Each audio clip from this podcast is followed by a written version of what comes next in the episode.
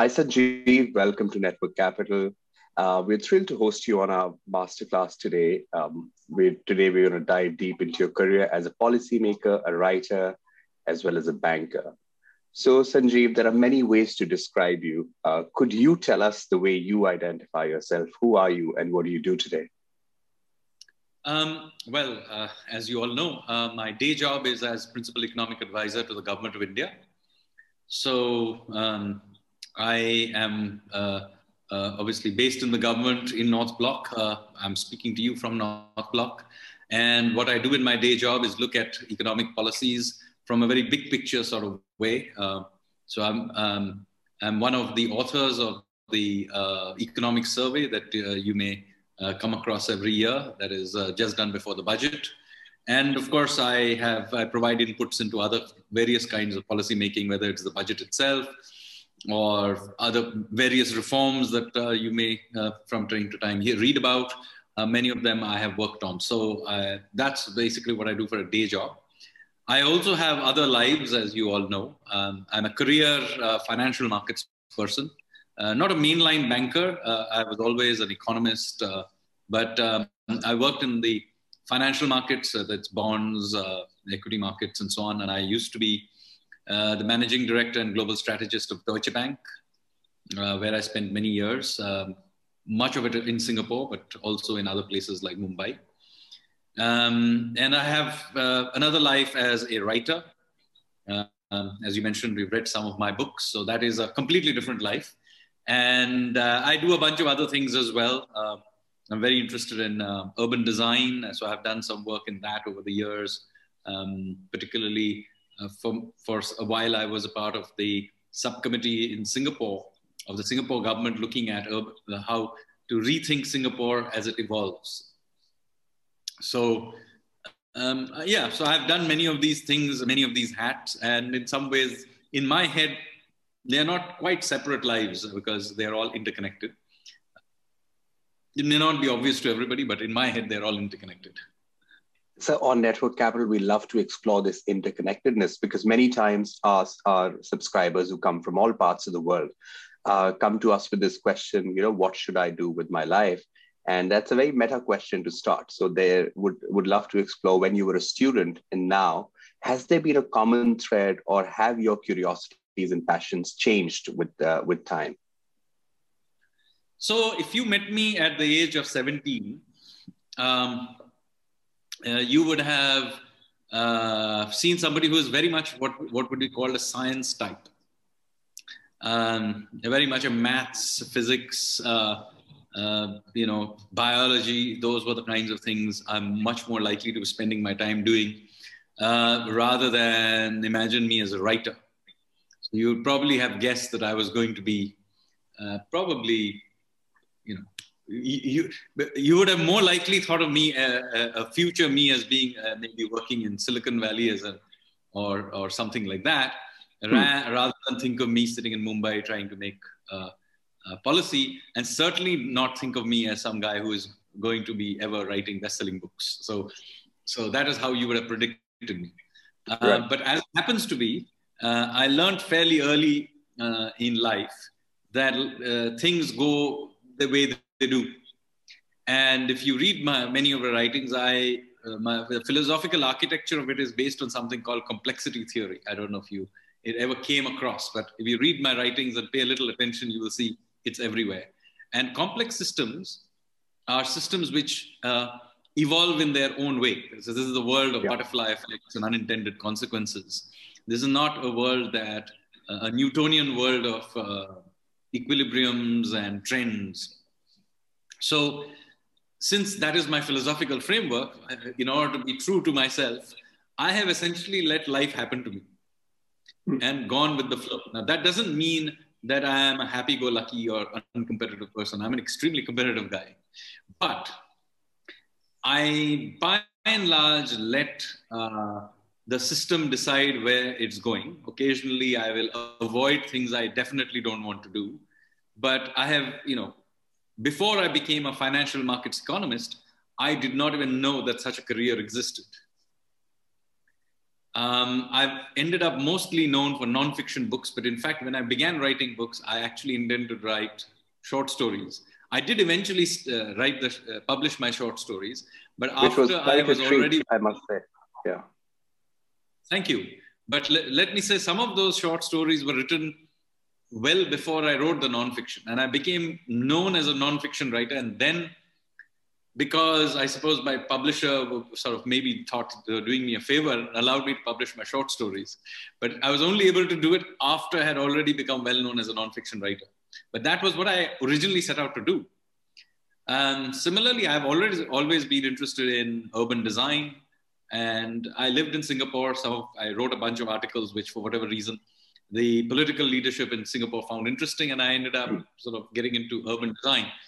Um, so you know, so and then you know, I like cycling, so I ended up I got the opportunity of cycling around Singapore and marking out some of their cycling tracks. So if you go to Singapore and cycle around, uh, it's quite possible that you are cycling around on some of those cycling paths that I had recceed.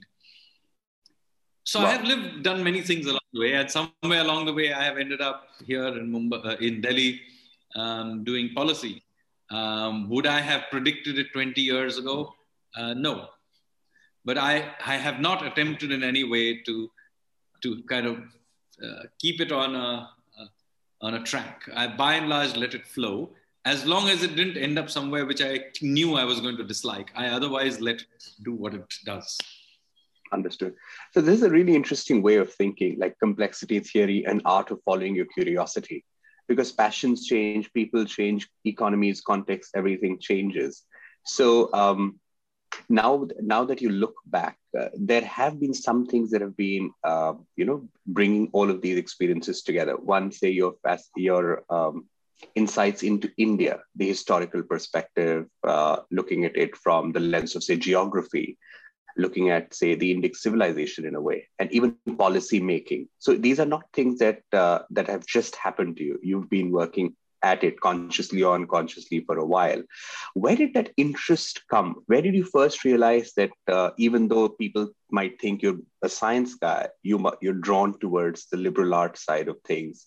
Or was there some inflection point early on in your school or college days? No, I don't think uh, there was any particular inflection point. I've kind of generally built along. The most important thing in for me is that I'm generally a very curious person. Um, so I'm one of those strange people who reads uh, scientific journals uh, on weekends for fun. so uh, uh, geeky thing to do, I know, but I do that. I may, I actually will. Uh, so what, the reason I got into complexity theory is actually from the maths.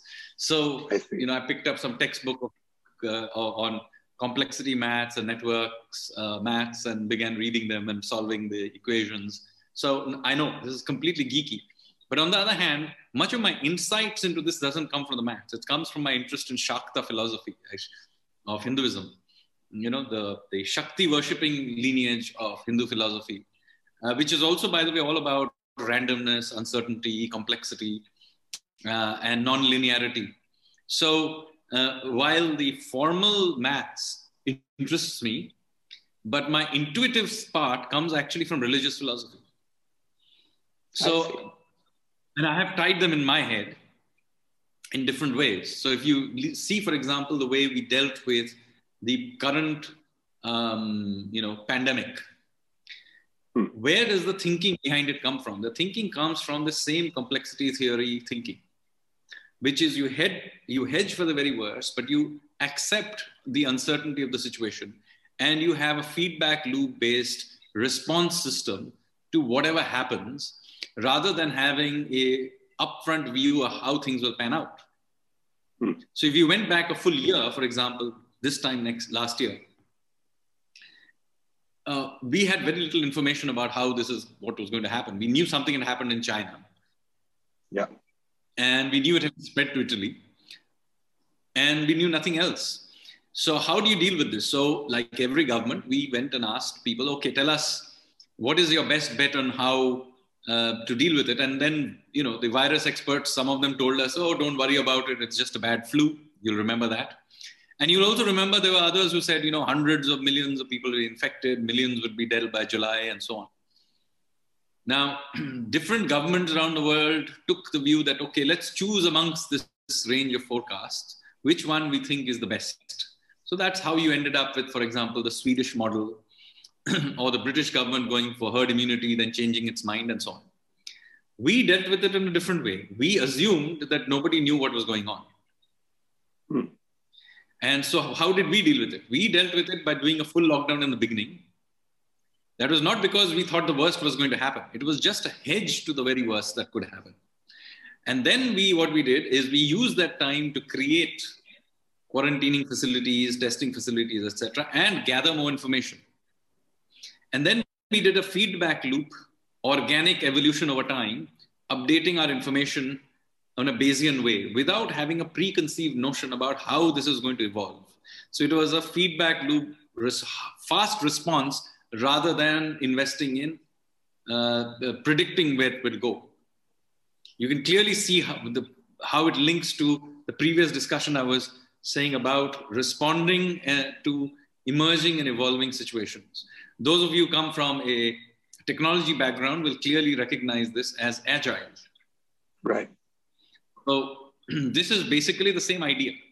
And it comes from complexity theory and from Shakta philosophy, both of which have the same basic point that you do not spend most of your energy in trying to fight the evolution of time because we, we assume the world is a chaotic, uncertain place.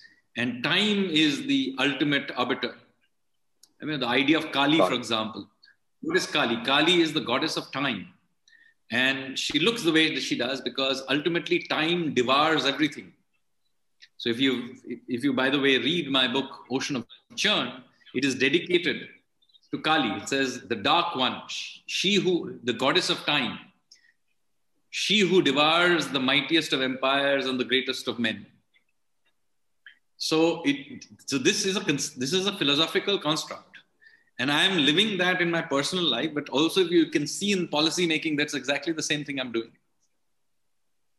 Yeah, many times when people have asked you questions about, uh, you know, some of the economic steps that you might have taken or suggested, you're uh, you come back to uh, the importance of being agile, taking feedback from the system, and then you know you won't get it right immediately, but you take an iterative approach. Interestingly, it is also an approach that people take in startups, uh, in companies that are growing pretty fast, because it's hard to know, um, you know, what's going in the future but sir still like as a finance person as a policy person you also need to get things right. So uh, are there some uh, mental models or principles that you followed um, in in your life as a as a banker or as a policy maker that has helped you well um, in order to make what uh, philip tetlock says future cast better?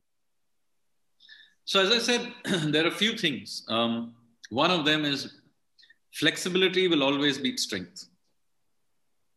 So right. plans are important, not because in order to be able to work out exactly how they will work out, whether it's a startup or even a large company or even a government. Plans are useless in future. We tried five-year plans up to 1991. They were an economic disaster, not just in India. Soviet Union collapsed on this you know, one of the major problems with urban planning in India is master plans. Because master plans, by definition, become outdated. You know, all the all the good things that happen in, uh, in India happen despite the plan, not because of the plan. Right. So the point is, therefore, are plans useless? No. Plans are useful for working out what the landscape is, hmm. not for acting on them into time, but to work out what the options are, to do a stock analysis of what are your resources, what is the worst cases that can possibly happen. So it's a good stock taking. Plans are extremely bad for implementation and execution. Right. You shouldn't waste your time planning for purposes of execution. Their plans are great for stock taking. So any successful businessman, politician, writer, you name it, you, when you start writing a book, for example, you may have a general plan about, you know, I'm going to write about a subject. You may even have a sort of an end, sort of an ending in your head. But as you write, you change your mind about things, or at least all good writers do. Your plot may take you somewhere else. You may discover a better way to end things. If you're a non-fiction writer, you'll find new facts you hadn't thought about. So you have to allow for the evolution to happen. And this is a very important uh, principle. Right. The other principle, by the way, is comes from my favorite uh, Irish philosopher, who incidentally is also well known as an MMA fighter. By the way, I am also a big martial arts uh, enthusiast. I'm myself a black belt in Taekwondo. So uh, there is a, a, fighter called Conor McGregor. I, I don't know if you uh, follow MMA, but Conor is has a very famous saying, which of some versions of it are there in every martial arts. Anybody who's done martial arts will be taught some version of this, which is that precision beats power and timing beats speed. Okay. Powerful. Okay. It's a very important insight. By the way, it's true of most sports. If you if you play any sport, you will see hitting it hard is one thing, but if you time it correctly, even in cricket, the best best guys actually spend time timing it rather than whacking it necessarily hard. And precision uh, uh, uh, is very important. Now, immediately people say, "How are you precise and um, uh, and flexible at the same time?" Right? People say you can only be precise if you plan it. So then you have to understand the distinction between strategy and tactics. People who do not understand the difference between strategy and tactics have completely missed the point about most of what I've just said. See, when you have to act, you have to be precise. When you have to have a general strategy, you have to be flexible. So let me give you, illustrate this. You should never master plan a city rigidly because it then stops it from evolving. The success of a city like Singapore is entirely based that every few years they reinvent the city completely flexibly. That's why it succeeds.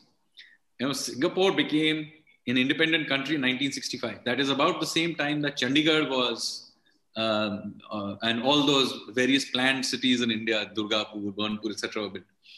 But we have fetish, made a fetish out of Chandigarh's plan so the net result is Chandigarh is basically an expensive subsidy scheme for retired and serving bureaucrats. It doesn't have any zing at all. To the extent it has zing is outside of the plan in Mohali. Right. Whereas Singapore has exactly this opposite approach. It allows for complete evolution. Okay. So that is the strategy.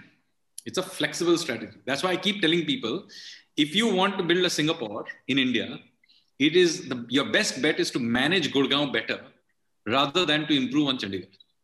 No matter what you do with Chandigarh, the best you will end up is becoming a Brasilia or a Canberra. But if you manage Gurgaon well, you'll end up with a Singapore. So the DNA of Singapore and Gurgaon are actually more similar. Okay, so the point I'm making is the flexibility part. This is the strategy of flexibility. But tactics have to be precise. When you build the actual building, you can't just allow it to evolve. Some guy has to sit down and work it out exactly. So the, the individual bits, the tactics have to be precisely mapped out, but the overall has to be allowed to evolve. Have you, have you now got a sense of what I'm talking about? Uh, clearly, sir. But uh, we would like to uh, dive this strategy versus tactic debate a bit more. Uh, many people think that uh, Chandigarh is actually a remarkably successful uh, city or a remarkably well-planned city. And you know, your contrarian take is that actually it's not because its rigidity in design uh, is uh, preventing it for, from evolving. Same is true for economic systems.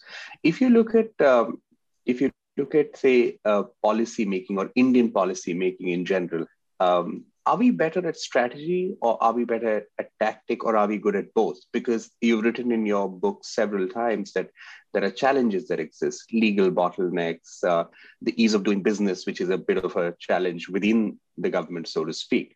Uh, what's your thought on that, and how can we get better at both strategy and uh, tactics um, in India? So I think the the thing that in one of the biggest failures in India was this underlying idea that a bunch of wise men sitting in planning commission knew how the world was going to evolve and they were going to tell everybody how it was going to evolve and that's how things would work. And so you know if you you'll hear this very commonly in india. Plan acha tha lekin implementation acha nahi tha now what is the point of the plan being great if the implementation is not so great and we are repeatedly managing to fail at it suggesting that there must be some problem in either the plan or the implementation, or maybe the whole strategy itself is wrong. Because this, right. unfortunately, is okay for doing rigid things like designing a car. Okay, a rigid thing like a car, you have a good design and hopefully a good engineer put it together. So there you can have this the plan is good and the implementation is bad debate. Hmm. In an organic system, there is no distinction because it must be an iterative process going in all kinds of directions. So this idea that plan was good and implementation was bad is an irrelevant point. As Got long it. as the results are bad, the results are bad. It is hmm. entirely pointless to have this debate whether the plan was good or the implementation was good. You can have a bad plan and good implementation, it works. So that's, that's how it is. How does it matter? What matters is you have feedback loops that allow you to adjust along the way. That's what great businesses do. If you look at the business plans of any great and successful business, what turned out very often is completely different from what they set out to do. True. Right. So this is, uh, you know, um, th- this is how life turns out to be. And I'm just pointing out to you that that is true for policy making, that you have to be agile, you have to have some. That doesn't mean that there aren't some basic principles, but those are rules of thumb that you have to have and so there you do need certain areas, you do need regulation, but they have to be simple regulations. They cannot be prescriptive regulations because you, it is not possible in an uncertain world prescribe how things will work out. So I'll give you one, one thing, which by the way is a subject of a chapter in the latest economic survey. It's uh, chapter six in the economic survey, where basically we say that look, we understand that you know you do need regulations uh, uh, for various economic activities. That's fair enough. However, one of the big problems in Indian regulations is that we work under the assumption that we can that human beings can work out every possible outcome that may happen in future and consequently the regulation needs to have in it worked out how every, what should be done in every possible outcome. That is the reason it becomes very rapidly very complicated because obviously, if you try to work out every possible outcome, then you will have you'll have to have a regulation for every possible outcome, and very quickly it becomes a mess. Right. And therefore, all our regulations end up being ridiculously over over the top. Instead, what you need to do is to accept the fact that you cannot regulate for the rest, uh, for every situation. And instead, what you do is you aim instead for very simple regulations, which take into account most of the situations and maybe at least the worst possible outcomes. And then let the world evolve as it goes. Don't try and solve for every problem because the cost of trying to solve for every problem is higher than things occasionally going wrong a little bit. Yeah. Right. So keen. Now, this right. is an important principle. This is a very important principle and very simple insight.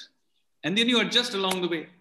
Now, since I'm allowing for things to go wrong from time to time, I then need to spend energy not in trying to have better regulation, but in investing in corrective action after things go wrong. So that is why you will see why do I, I am one of the biggest advocates of something called the Insolvency and Bankruptcy Code. Yeah, Why? an important because code. Things go wrong. Cleaning up after things go wrong is is more important than I am trying to prevent it from going wrong. The earlier system would have been if only we had great rules, then companies will not go right uh, wrong. No, I assume things will go wrong. I, I'm more interested in having a good cleanup at the end. For the same reason, if you ask me what great reforms I would advocate into the future, I am a big advocate of legal reforms. I would argue that the single biggest reforms you need to do in the country. Why? Because contract enforcement is a very important part of ex post things going wrong. Yeah. So contract enforcement, in my view, is more important than having better regulation. And I think there are about 40 million cases still pending. It's very yeah. difficult to have a civil society. You cannot have a civilized society with uh, with uh, with 37 million cases in the system. So this is you can clearly see how this somewhat organic, flexible approach, philosophical approach, is fundamentally different as a way of thinking about the world, about life, um, than the idea that, oh, you know, I need to have this clear plan and single mindedly go for it.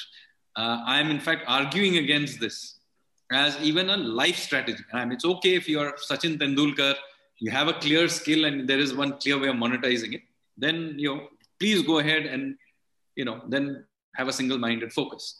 But for most of us, we probably not very clear what our talent is. There are many things we can possibly do reasonably well, um, and many things we will probably be disasters at. We have probably a general sense of that, but no specific sense of what we should do.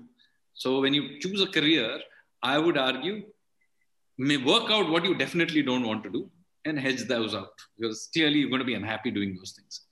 So hmm. most of the rest, just be flexible because they, we don't know what kind of jobs will uh, appear in the future. I spent 20 years plus of my life working in a field which I had no awareness of till I actually began doing that field, which was to become a financial markets economist. So, um, you know, and that will be true of many of the people who are hopefully listening to this. I mean, who knows what kind of jobs will emerge? Many of you will uh, hopefully become uh, harbingers of that change and in, maybe yeah. you'll become entrepreneurs and invent those fields or scientists which make those discoveries so why should i prescriptively tell you what to do i would say just cull out what you definitely don't want to do and the, for the rest go for it that's a really important insight. Uh, by 2030, World Economic Forum data suggests that about 80 85% of uh, jobs uh, that will exist don't exist today. So you can't really, again, like make a plan, a 10 year plan or a hold it right plan. there. So hold it right there. I will ask you how does World Economic Forum knows it's 85 or 80 or 2? I, my own point is I don't know. So even World Economic Forum is just making it up that number is actually completely nonsense. So the point I'm making is stop thinking like this at all. Maybe there'll be the same jobs. There's, there is a small chance that all the jobs are exactly what they are today. And there is a small chance that 100% will be different from what they are today. In there, somewhere, there'll be some mix which will be different, similar, whatever don't spend your time thinking like this at all. I'm trying to argue around against this whole World Economic Forum thinks that they're 85% of the thing. My argument is World Economic Forum has no clue. Neither does anyone else. Right, which makes it really challenging, uh, you know, uh, for young professional students, Gen Z, because uh, this whole career advice space is constantly filled with advice like this. Oh, the world is going to change this way. Listen to me um, or uh, the Oxford Internet Institute says this, World Economic Forum says this, Government of India says this. It's really challenging to be a young professional or student. You would know you have uh, two young uh, uh young uh, children. So if you were to look back at your high school years or SRCC time or before you had headed off uh, to Oxford, um, what were some things that were that you were looking to solve? Uh, what were uh, you said that you had no idea about this financial market space uh, before you started doing it. So how did you actually get that job? So remember um, i'm the generation that went, went through the 1991 crisis. I'm, so the 1991 reforms that happened uh, transformed india and it happened while i was at university so life before 1991 and after 1991 were radically different in terms of the job opportunities in the country. So when I was in many school, of us were not born there, sir. And would you could you yeah. give us some examples of what might that look like? So when I was at high school, this is before 91. Um, this was an era where you know uh, job opportunities in India were either you joined the uh, civil service and you took the UPSC exam, uh, or you joined a public sector unit, uh, of some sort. That was basically, or you went abroad. So that is basically what my generation did. Um, so while I was at university, 1991 reforms happened, and men, much of these these pub, private sector jobs, entrepreneurship, IT sector, um, pharmaceutical sector, all the things that you now, or even you know, people making a livelihood out of writing books or whatever, much of this is post 1991 phenomenon. We before that could not even imagine this. In fact, uh, you couldn't even imagine making even if you could, you could you could barely make your life uh, through you know sports, for example. Today, IPL has you know the Indian sports team, a few handful of eleven people may make enough money to be able to live off it, but living uh, to sort of uh, creating a livelihood out of even sports was a difficult activity. True. Okay, even if you were top end sportsman. So all of this IPL is a creation of the last decade or a little bit more, maybe. So uh, the point I'm making is that many of these career options and all of these things are effectively post 1991 phenomena. And I come from the generation which was the first generation that took advantage of this. So by the time I entered the workforce in 1995, um, many of these things were completely new in India. Right. Um, by the way, I mean, financial markets economist is a fairly esoteric uh, job profile, even internationally. But it, it didn't even exist. There was no, no financial markets, anything called a financial markets economist in India. Even globally, there were very few. Right. So I was literally the first one or two financial markets economist uh, India ever had. Right. Got so I came back from Oxford to Mumbai. Uh, and so then, which year course, was this? Uh, which year did you come back? 95. 1995. Got it. Got it. So yeah, and then of course I then uh, you know went I went out again because I, would, I outgrew merely being the India guy and became the more the Asia guy and then the global guy. So, but one of the reasons I was able to uh, probably uh, progress very quickly relatively was I was en- entering an empty space. You yeah. Right. You created a blue ocean for yourself, first mover. Yeah, yeah. it was completely open. I mean, um, yeah, right out of university, I was already on CNBC lecturing people how to invest in financial markets. Uh, you know, because CNBC itself was brand new. Hmm.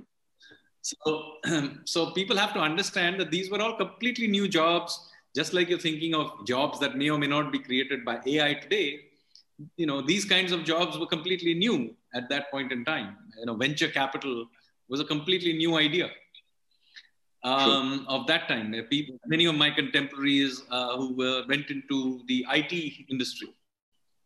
Um, but when I was uh, in high school, you know, we didn't really think of anybody uh, going and making a career out of software companies. But my generation and you know went on and uh, you know they were uh, went on and made very successful careers out of doing information technology software bpo outsourcing and all those kinds of things. Um, so this is the generation that those things opened up. So now there was no way on earth when i was 17 for me to have ever predicted that this was what was going to happen hmm. but you kept an Just open mind I kept an open mind about it. That's the main thing. I basically, I would say, I kept an open mind and let life more or less happen to me. As I said, there are some things I'm not likely to ever become good at, like, for example, in becoming a rock star. So, um, you know, so I, that's not what I ended up doing. And I probably wouldn't be a great person in coding software. So I never went into coding software, but you know, I'm good at doing other things. I have explored those things. Many of these things, you know, would not have been something I would have thought about. As I said, I would not have imagined myself being a best-selling writer, but I have done that. It's already done and dusted. So, you know, so th- that's something that emerged. One could argue that that was also part of uh, new field that emerged um, more recently. That you know, while in the 90s I began doing finance and those kinds of things, in the 2000s or even the, uh, in the 2010s, there was an explosion of uh, Indian uh, literature writing, particularly in English, but in other languages as well. So that is the phenomena, for example, where Chetan Bhagat, Amish Tripathi, and uh, Ashwin Sanghi, they were completely new writers, were writing in an Indian idiom. And they were great innovators in their own right because hmm. uh, writing that, you know, before that, Indian English writing were basically written with a very stilted, you know, literary style that was aimed not at readership but at winning awards, whether Indian awards or international awards. But that was basically a small coterie, mostly South Mumbai, Central Delhi crowd, which wrote a certain kind of literary style. They were not writing for a mass audience at all. It was Chetan Bhagat and Amish who completely ignored that formula and began writing in a much more Indian idiom. And when they began, were initially writing, let me tell you about more than a decade from 15 years ago, Hmm. Um, many people mocked their writing styles. It's Sounds only when they became successful. It's a different matter. They became super successful, and both of them, and then Ashwin Sanghi, uh, and many of them, by the way, when they wrote their first round of books, they were all came from a non-literary background. Ashwin Sanghi is a businessman. Um, uh, like me, both uh, Amish and uh, Chetan are bankers um, and so on and so forth. So many of these people came from other backgrounds. And the reason they were able to write, some of them self published their initial books, like Amish, because nobody was willing to publish their books. So they had some other way where they made their money and they were use, doing this for fun. It's a different matter. It became super successful. But you, they just so they were also and why were they able to succeed? Because they they they did it. It was an empty space and they kind of filled it up. Yeah it always happens. You have to create your category of one. Uh, in fact, uh, in one of my Harvard Business Review articles, I said that you know if there's one advice that young people such as myself should really follow, it's to build your crea- category of one instead of competing with people on same finite goals. And I've noticed that in your career as a writer, as a as a banker, you've always tried to create your category of one. But in when you create your category of one, there's also a role of luck, serendipity. So one of our previous guests on the show was uh, Mukund Rajan, who I asked this question as well, and I'll ask this to you. So in in your time in Oxford, uh, uh, what did you learn, and what was the role of serendipity in launching you to the next uh, career step, if at all? there is plenty of serendipity, but as with everything, uh, you know, luck comes to a prepared mind. If you're already prepared for taking uh, risks, uh, then you will take those risks. Uh, if you've already closed yourself off, then you won't. Uh, so I have, as I said, I I had no particular aspiration in turning up at Oxford. Um, in fact, as I said, I I had applied to study robotics and other things in, when I was at university I just ended up studying uh, at a whim almost, uh, studying economics at Sriram College. Um, and then, you know, I had no particular plan of what to do after Sriram College. I just happened to apply for one scholarship, which was the Rhodes Scholarship, uh, which is, as you know, probably the most difficult uh, scholarship to get anywhere in the world. Uh, but I had no plan. So I randomly applied for exactly one scholarship. I got it.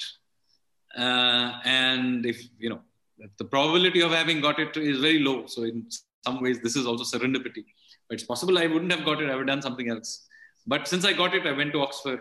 Then I spent three years there, much of it doing things like rowing and and traveling around the world. And I did all kinds of things like traveling around rebel-controlled Guatemala. I went and spent a summer in South Africa while it went through the transition away from apartheid and did many other things. Um, and I'm, by the way, very much into kayaking and canoeing. So I spent some time in Canada uh, canoeing around uh, uh, some of the lakes there and did various other things.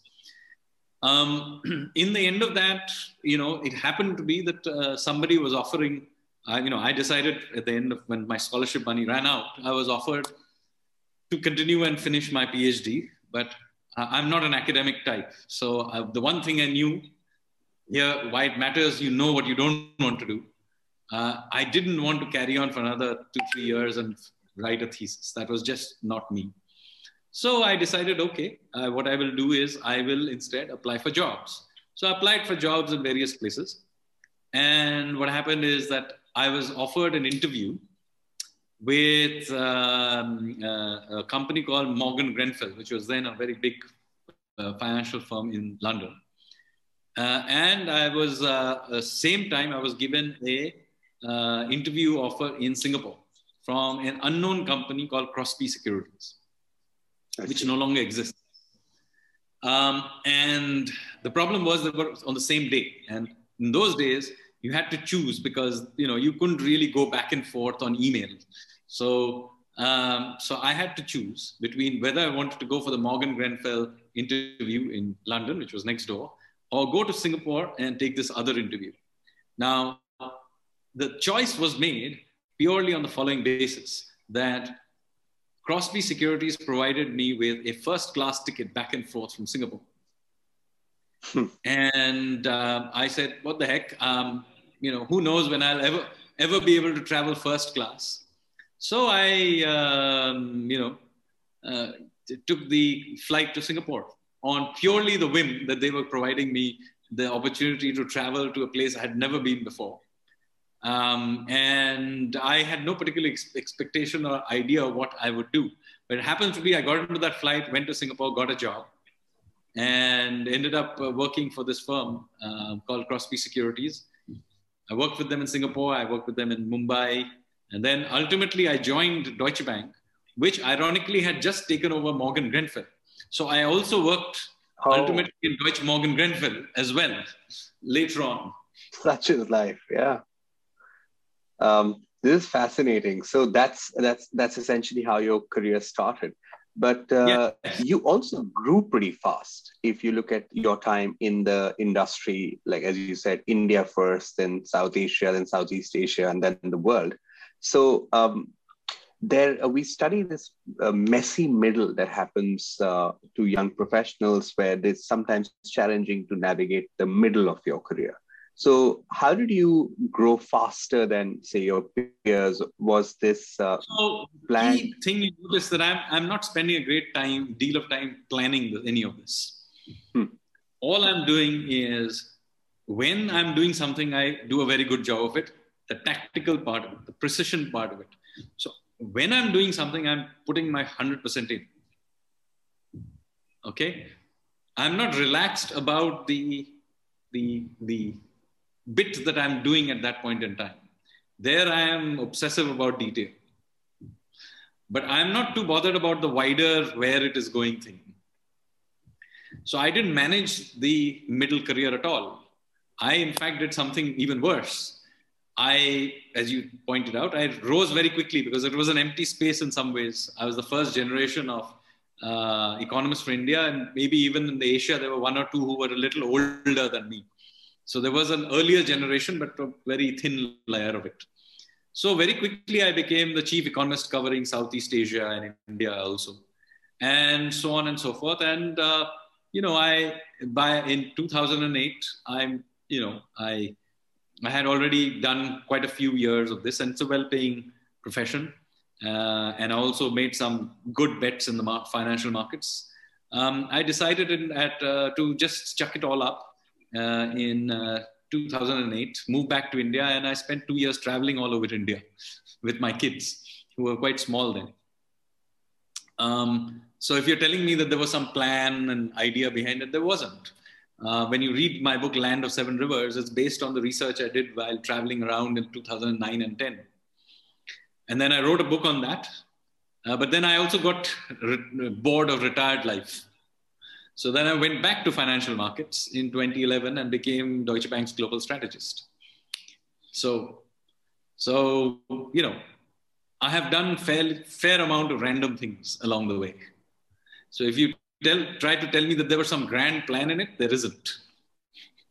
This is really insightful uh, for, for our subscribers around the world because uh, what your career principle shows that uh, you know once the plans have limitations second you need to be great at your job third you need to choose well create your category of one and fourth is that you know um, you know take it easy like you know keep an open mind take feedback and uh, uh, see where complexity theory in life takes you. So I think it's really important. I wish more people would get this advice early on. Unfortunately, in India and many other countries, this is not the prevailing advice. We want to control systems. We want to control um, uh, eventual yes, outcomes. Very often, very often, you're given a completely useless piece of advice: is go there and live your dream.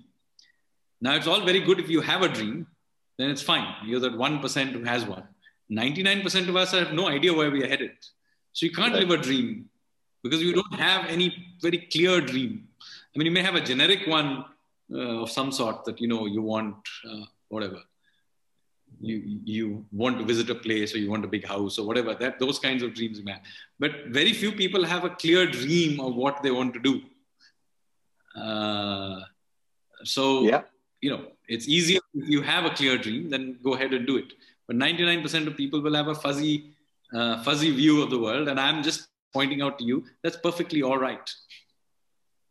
Yeah, we run this uh, cohort-based fellowships. Uh, so it's called "I Don't Know What I Want to Do with My Life," which is the most popular fellowship on Network Capital because people from all walks of life, all age groups subscribe because it's very ch- challenging to figure out what to do. And uh, this is going to be a part of uh, your uh, core curriculum there where people will listen to your masterclass as one of the introductory sessions. Um, just moving on, if we look at a day in your life, say as um, as a global strategist or a lead economist, and now as a policymaker, we've seen writing has been something that you've been doing for a while, writing, debating.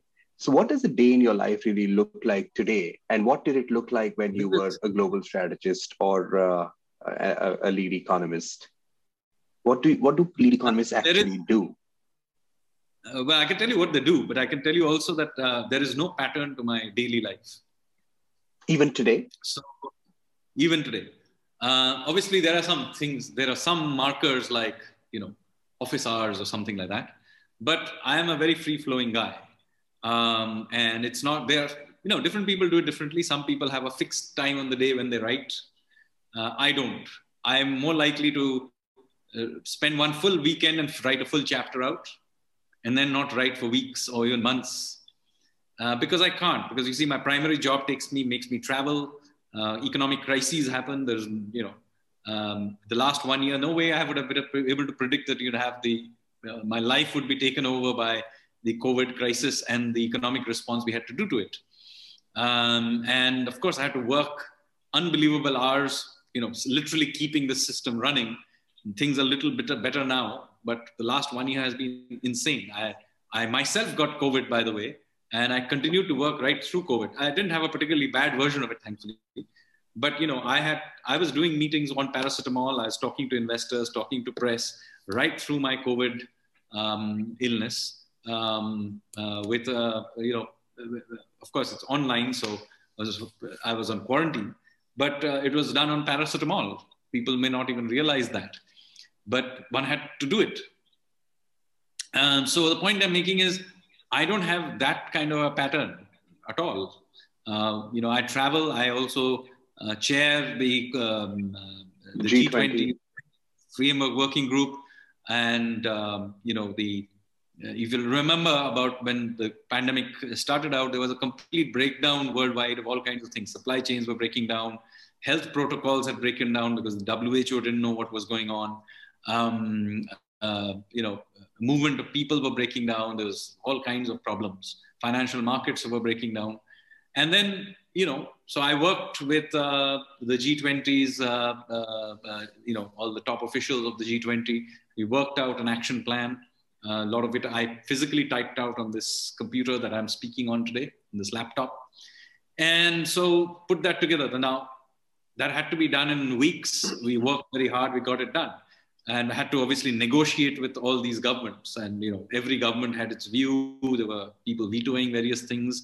I had certain views of the world um, you know and so on. So all of that came together. And so all of this doesn't have any particular pattern. I'm presuming i'm not going to be facing a covid type situation with in both india and international situation like this every year. Hopefully not. But you know i have dealt with it. Net result is i have written for my literary activities have gone to zero in the last 12 months. I've not written anything Uh, but you know, few maybe, articles. Uh, there'll be another. Yeah, I've written articles, but mostly, if you notice, it's all economics related articles. Mm. And of course, I write the economics survey along with my colleagues. So uh, I, have been writing, but not literary writing. I've mm. published no books this time. So uh, this is how uh, life has evolved. Is there a pattern to this? Absolutely no. There is no pattern to this at all. Um, so I'm one of those guys. Now, this last weekend, I decided to go out and go go walking in the Aravalis for two days. Hmm. Um, um, you know, some uh, even you know sometimes I go and pump iron for a couple of hours. So, so there's no particular pattern to this. I'm not again a regular guy. Uh, I'll maybe one day I'll get up and go for a long run and run many kilometers, but I may not then run for again several weeks. Got it. So like nothing too rigid. Um, whatever you do, you try and do it really well. I think that would be uh, a way to look at your. That would be pretty much what I mean. Yeah. Uh, and very quickly for uh, for uh, people thinking about your day in your life. So there's no fixed day in your life that you've established, but the way you. Mm, sorry. So they can't be. So you see, yeah. I'm sometimes I'm traveling. Now I haven't traveled for the last one year very much, but I normally I'm traveling I'm making presentations. At other time, I'm sitting in meetings. Other time, I'm, I don't know, uh, maybe promoting my books or somebody else, friends' books, or, you know, or I may do something completely different. So right. there's no pattern at all. And I'm very comfortable with it. That's the main thing. You have to be yeah. comfortable with this. Now, other people may not be comfortable with so much flow. So I don't invest in uh, trying to create patterns in my life. I invest in relationships instead. So I invest in relationships with my family. I'll invest with relationships. I have close friends, a few very close friends, and I invest in relationships with them. That is what I invest in, not in, I don't invest in trying to make any particular uh, thing work in that sense. Understood. Um, you know, whether it is uh, I'm not attempting to make a career in the way people think. Hmm. I'm more letting it happen. It's an important lesson. So it's an important life lesson and a career lesson that people should uh, keep in mind. Uh, you know, like you've talked about a wide range of things. Um, if you were to just look at rethinking, what are some things that you rethink, rethought about your career, about your life, about what are things that you've changed your mind on? And uh, if you could talk us through from the work lens, what have you seen? What have you observed? More specifically, what advice would you give to, say, your 18 year old self today, or to a young person who comes to you um, who's perhaps struggling, who's going through a lot of uh, challenges? What, what would you want him or her to remember? Um, I think much of what I will say is in line with what I have spoken all this while. Because that you know people are told that go out and live your dream or find that one thing that you're really good at doing and go, go with that. Now it is true that there will be individuals for whom that is true so there are people with clear dreams or they have one clear skill that they know and it's obvious what you should do with it as i as i said if you are Sachin Tendulkar and you can clearly play cricket, then you should go out and try to be a part of the Indian cricket team. But for the vast majority of people, it's not very clear what it is. That doesn't mean that, that, that you won't discover what that one thing is. And very often you may, you, you, you have to find that thing. And you may stumble upon it by chance. Uh, you may actually think that you're bad at doing that and it turns out you're good at doing it. So there are many ways of discovering yourself, so to speak. And I think you shouldn't uh, allow that thing to happen to you along the way. So while it may be that there are some things you are quite clear that you don't want to do and you clearly dislike it, then avoid those things, though that's a fair thing to do. So you hedge for the very worst. For the rest, you allow for an iterative process and to, uh, to flow along. And if you do not have too heavy an expectation of where it is going to lead you, then you will find that life is an adventure. Mm. And that it's the adventure that's the fun. not what you end up, uh, uh, uh, not where you end up necessarily. So it is enjoying that process of adventure. And at every stage, you do your best. And you may succeed, you may fail, that's all right. Uh, but I think too many people spend too much time having this clear thing that at so and so age, I will do this and I must. There is no way on earth you can be able to predict that. If, uh, you know, uh, say Mahatma Gandhi had attempted to do that, then very likely he would never have gotten into the independence movement. More likely, you would have had a legal firm in South Africa called uh, MK Gandhi and Sons. so that is true for many other people. You look at any, if uh, you look at Bill Gates or uh, Zuckerberg and all these people, what were they trying to do? They, they went to Harvard. If you went by any conventional sense, they should have finished their degree and tried to get a job at IBM. But uh, Zuckerberg was actually trying to create, while at Harvard, a website so that he could look at pretty girls in the campus. That's what he really tried to do. And then he created, that's what led to Facebook. I mean, a completely different idea of what he was trying to do and what he ended up creating. So this is how life evolves all the time.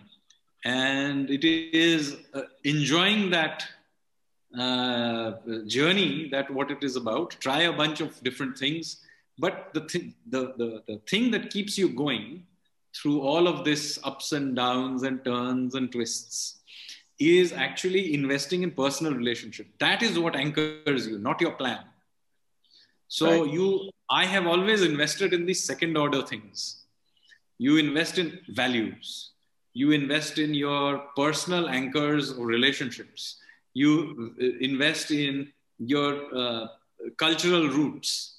I actually invest in those things. I don't invest in planning where the thing is going to lead me. I have no idea where it is going to lead me. Great, sir. Thank you so much for your time. We know you have to run, but we look forward to a round two, perhaps when I'm back in India. Uh, we have a summer school coming up for kids. We would love to have you, you know, talk to us, to the young students who are joining us about your career and keeping an open mind. Thank you so much. We really appreciate it. Thank you.